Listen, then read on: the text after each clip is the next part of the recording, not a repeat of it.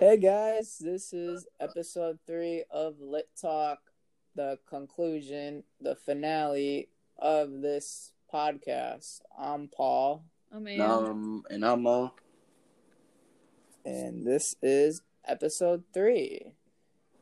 So, we are going to talk about the conclusion and our overall opinion of Ready Player One by Ernest Cline. So, what did you guys like about it? I I really like the like the ending, like the I don't know, like in the last chapter it reminded me of like a really like cliche ending, but it was just like it brought back to like eighties movies and like it reminded me of uh what movie is that?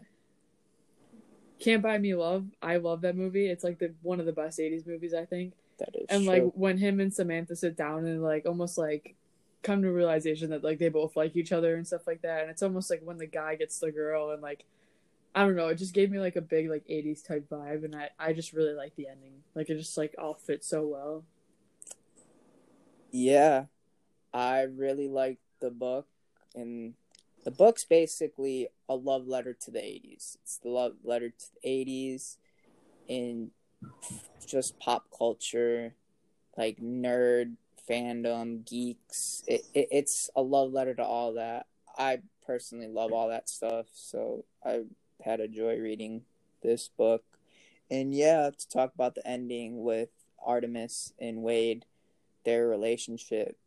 I really loved how it developed naturally. You felt it so naturally throughout the book, just growing organically. And I think that that's one of the great things that Ernest Cline did was he he developed the characters in a way where you feel for them. You feel for them when there's tragedy. You feel for them when they're at a high point. You feel for them when they're at a low point and that's what I really like. Um, even with Wade, Wade's character development throughout the book, how you see him grow. like mature Yes, you want to see him. You want to see him get to that highest point, be satisfied with himself within this journey, and when he finally completes the Oasis, all the puzzles in the Oasis, you, you just and he gets Artemis at the end. You you feel for him. You you're just so happy for him. And not even just Wade, just all the characters in general. Like Dado when he died, or Dado. I, I really don't know how to pronounce his name too well, but you know what I'm trying to say. When he died, I felt for that. And even like the lesser characters, you, you just felt for them.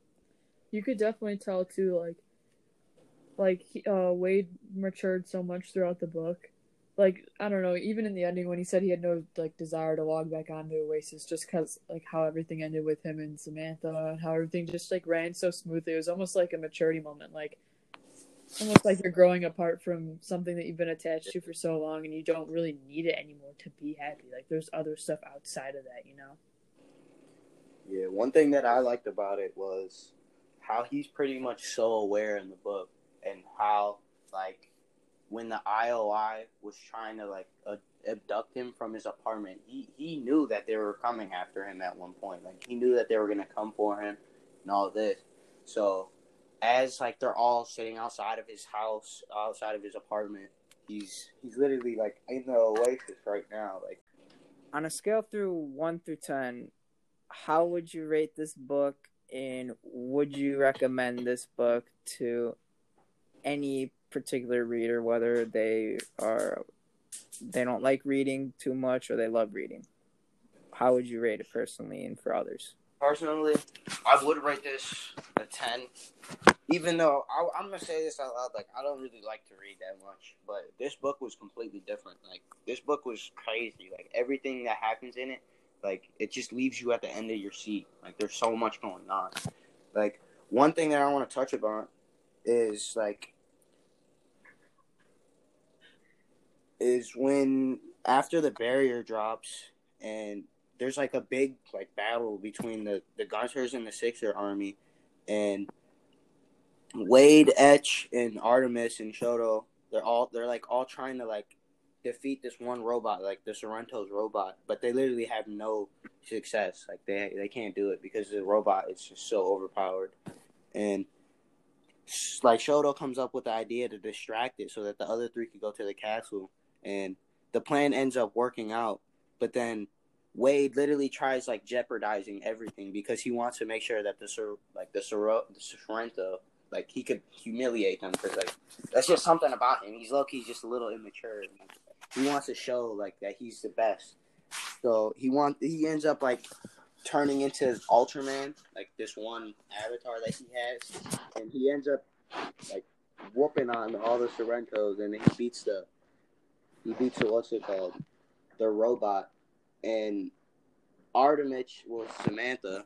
She she calls him a jerk, and she just thinks that he's selfish because he literally almost like costed them everything in just that one piece, like right there.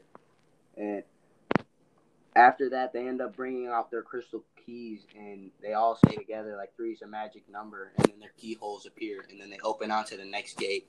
And when they do, all they hear is just a loud explosion, and out of nowhere, Wade just says that they all died and I just thought that was like crazy. I'm like, what? Like, how did they just all die? Like, it's they didn't even beat the game yet. I just thought that was crazy.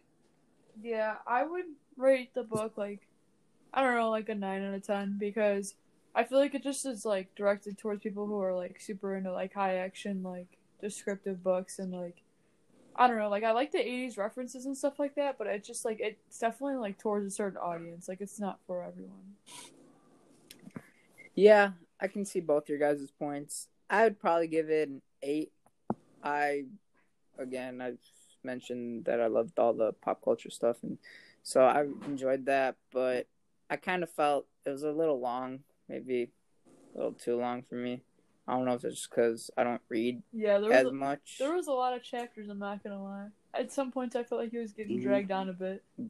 Yeah, but it was very good. The writing's definitely top notch, and the characterization is definitely top notch. So I'd probably go an eight.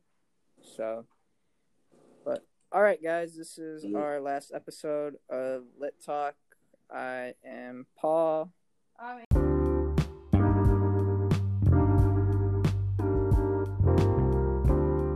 All right, so I'm gonna end this here.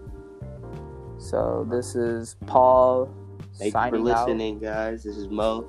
This is Anne signing out. Bye. See you guys on the next Lit Talk. Bye.